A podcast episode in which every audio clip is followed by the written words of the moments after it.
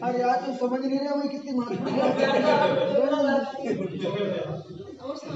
मार करो, अवसर देख के करो। अवसर का बोध नहीं होता तो हमारे लिए बहुत कुछ सहन करना पड़ता। किसान गरीब क्यों रहा? अवसर चुक गया। जो बोनी का समय था, उसमें भाई साहब मेहमानी कर रहे थे। चार दिन की मेहमानी की रोटियाँ, उनने साल भर की रोटी खो दी। यशोधर सागर हैं क्या? अवसर खो रहे हो। किसान ने चार दिन की रोटी मेहमानी की देख ली सो मेहमानी करने चले गए। उधर फ़सल खड़ी थी, सो आग लग गई। गैया चली, प्रवेश कर गई। ठीक है ना? तो दो दृष्टि, खड़ी फ़सल हो गई और दूसरी जो बोनी का समय था, वो चूक गए। ऐसे ही आपके पास बोनी का समय चल रहा है, या दिन का समय है, और आप बातों में नष्ट कर रहे हो, अवसर चूक रहे हो।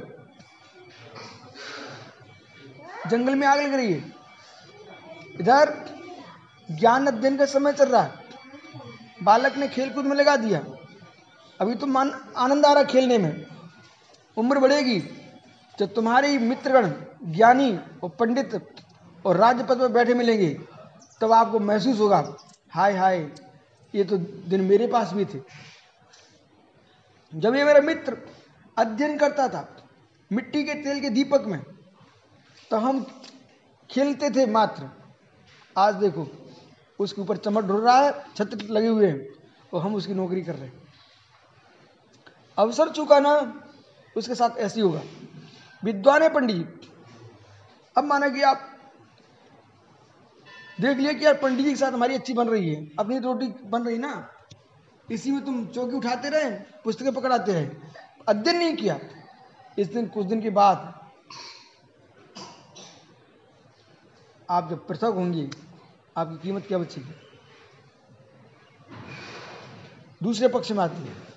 एक बहुत बड़े विद्वान के साथ आप रहे। अध्ययन नहीं किया। लेकिन छवि आपकी ये थी ये उनके साथ रहे तो बड़े पंडित जी कहलाएँगे।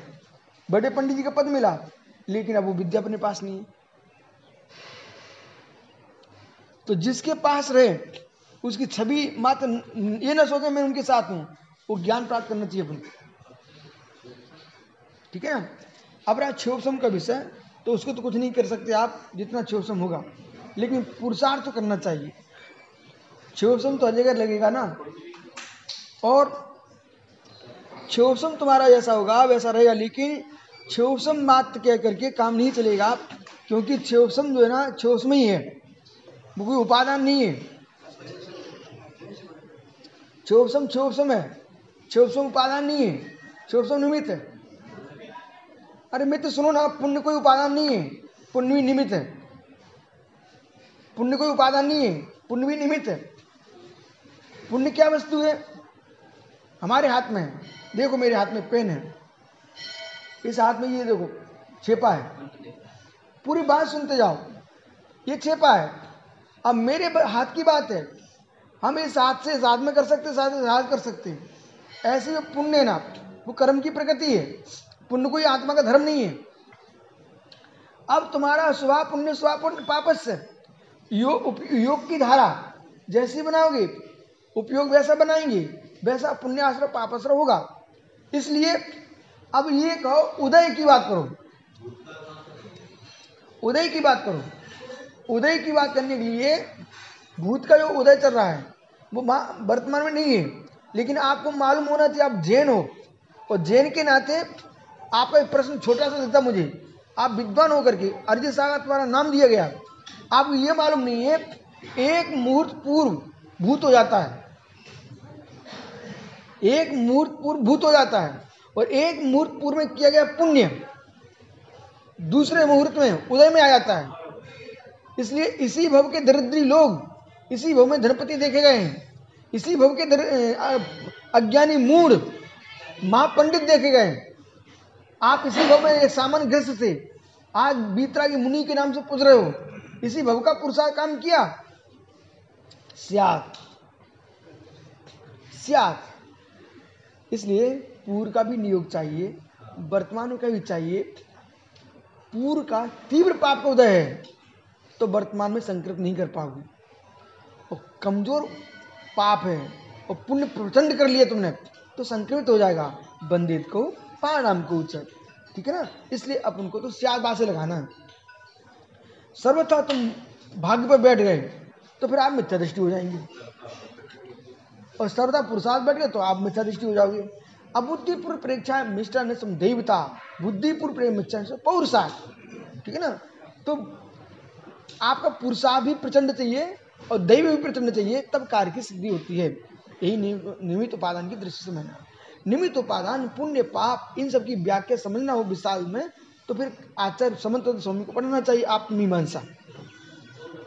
आप मीमांसा पढ़िए निमित्त उपादान, क्रमबद्ध, क्रम नियत, सब समझ में आते हैं। आचार्य समंत स्वामी बेटा क्रमबद्ध नहीं मानते, ध्यान रखना, है? तो उन्होंने व्याख्या की है तत्व ज्ञानम प्रमाणम ते युगपसर भाषणम क्रम भावी यद ज्ञानम स्यादवा न संस्कृतम।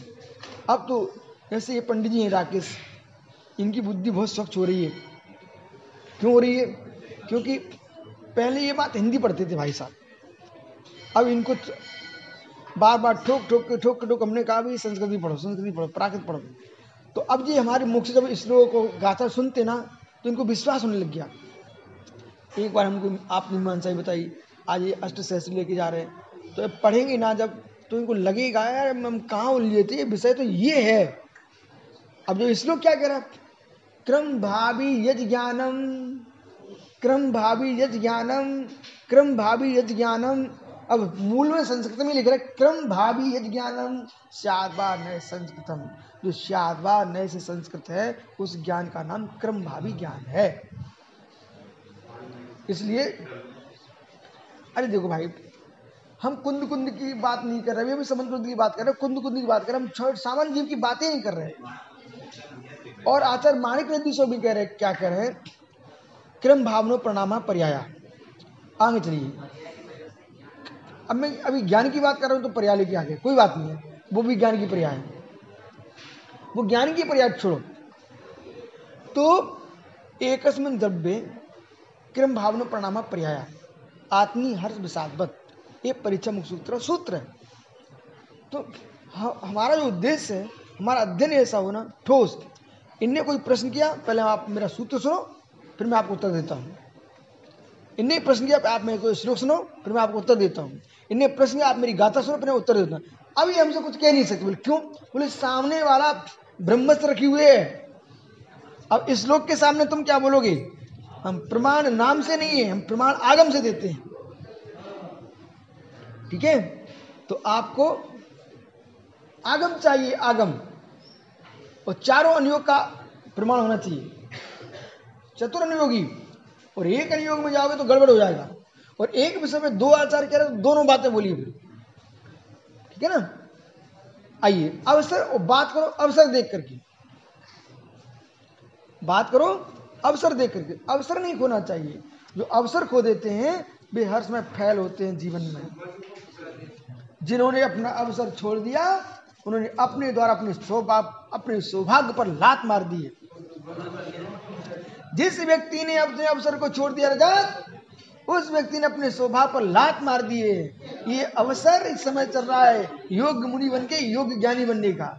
और इस समय तुमने सोचा थोड़े दिन और घर में रह लू, इसका मतलब तुमने अवसर पर ठोकर मार रहे हो। कारण, ये जोशीला समय अभी, और अध्ययन का समय है। गुरु में जोश हो और शिष्य में जोश हो तो विद्या अपना बढ़ती है। ठीक है?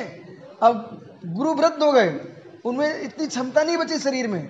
हमने आर का ज्ञानमती माता जी से कहा समाचार भिजवाया कि माता जी आप विदुषी हैं आपने अष्ट सहस्री पे काम कर दिया है अब न्याय कुमुद पे और कर दीजिए। न्याय कुमुद चंद्र माता जी ने बड़े प्रेम से नमोस्तु निवेदित करके हाथ जोड़ करके कहा महाराज जी मैं असमर्थ हो गई हूँ। मतलब शरीर जो वृद्ध हो गया ना तो बुद्धि पर भी असर पड़ता है। हम्म, तो विवेक पर भी असर पड़ता है। अब उतना नहीं काम कर सकते क्योंकि आज माता जी क्या बोली?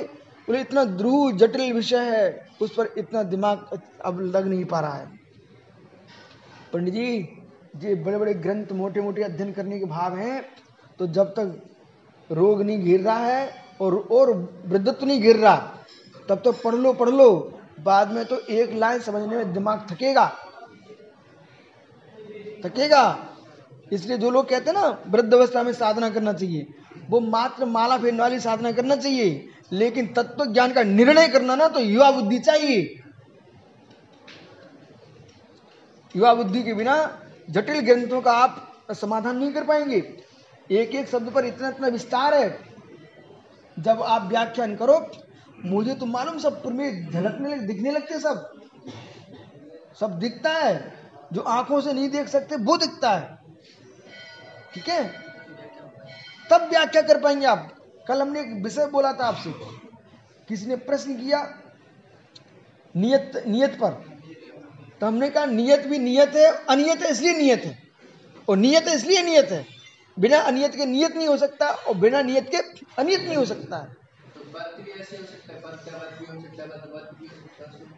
अब जिस बद्ध बद्ध की बात कर रहे हो तो आत्मा पे बा, बात करो आत्मा बद्ध भी है बद्ध भी है।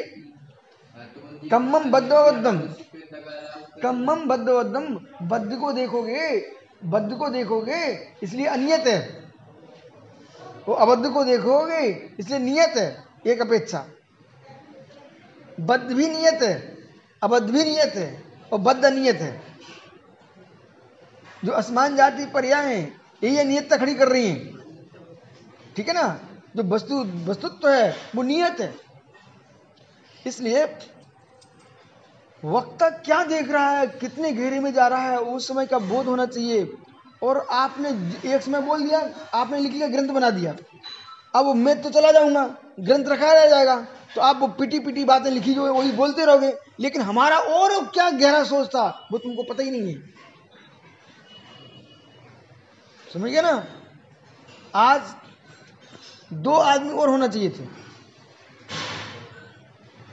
एक तुम्हारे बब्बा एक सोलापुर इनके ज्ञानी ये दो होते, उनके साथ मैं बैठता तो और आनंद आता।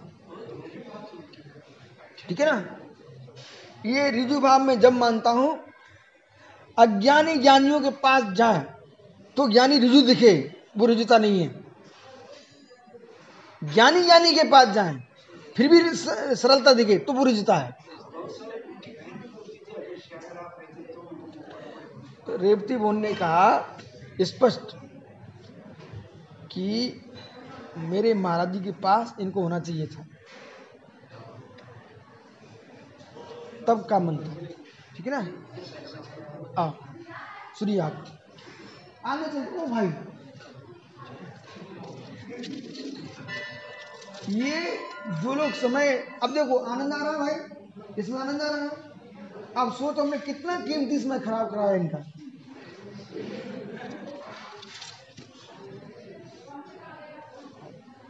बात ऐसी है, चने रखे हुए हैं और बुद्धे भूखे हैं। तो वो चाहता जल्दी चबा दू जल्दी चबा लू अरे बेटा, तू आधे घंटे का धीर रख ली। माँ अच्छा पीस दे, उसी चने की बूंदी बनाएगी, पकौड़े बनाएगी, भजिया बनाएगी कड़ी बनाएगी, रोटी बना देगी, पापड़ बना देगी, पपड़िया बना देगी। फिर तुम देखो, उस चने का क्या स्वाद था। अब तुम इतने भूखे इतने भूखे थे तुम चने खा लिए, अब बेस्वाद तो समाप्त। ऐसे जो आदमी चाहता है मैं जल्दी कर लूँ जल्दी कर लूँ जल्दी कर लूँ। जल्दी करने वाला बूंदी के लड्डू खो, खो गया। जल्दी करने वाला पपड़िया खो गया। भजिया खो गया। क्यों खो गया? वो जल्दी सीधे चलने चला लिए। ऐसे जो लोग सीधे ज्ञानी बनना चाहते हैं और गुरु तुमको सब पीस पास के दिखाएगा तो तुम्हारा स्वाद आएगा पीयूष और सीधे चने खाओगे ना तो बेटा बीमार भी पड़ जाएँगे पेट भी खराब हो जाएगा और स्वाद भी नहीं मिलेगा।